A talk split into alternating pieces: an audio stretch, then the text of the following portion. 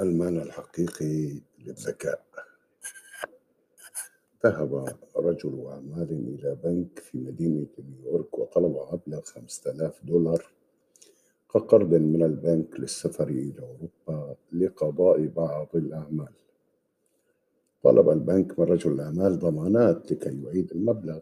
لذا فقد سلم الرجل مفتاح سيارة الروز رايس إلى البنك كضمان مالي قام رجل الأمن في البنك بفحص السيارة وأوراقها الثبوتية وجدها سليمة.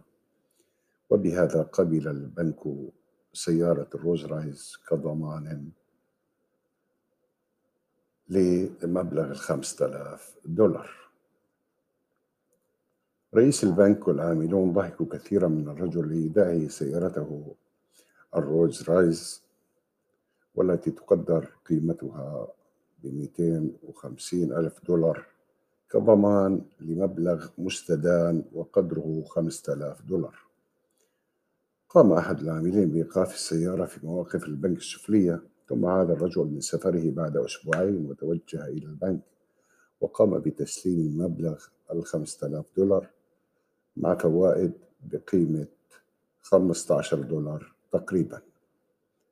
قال مدير الإعارات في البنك سيدي نحن سعداء جدا بتعاملك معنا ولكننا مستغربين أشد الاستغراب.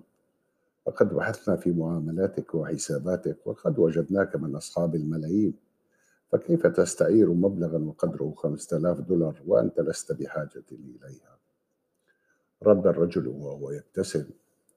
سيدي هل هناك مكان في نيويورك الواسعة أستطيع إيقاف سيارتي الروز رايز فيه بأجرة 15 دولار لمدة أسبوعين دون أن أجدها مسروقة بعد مجيئي من السفر؟ وهكذا يكون المعنى الحقيقي للذكاء. أسعد الله مساءكم بكل خير. ألقاكم دائما. بصحة جيدة وبأخبار طيبة. مع تحيات جمال الطويل.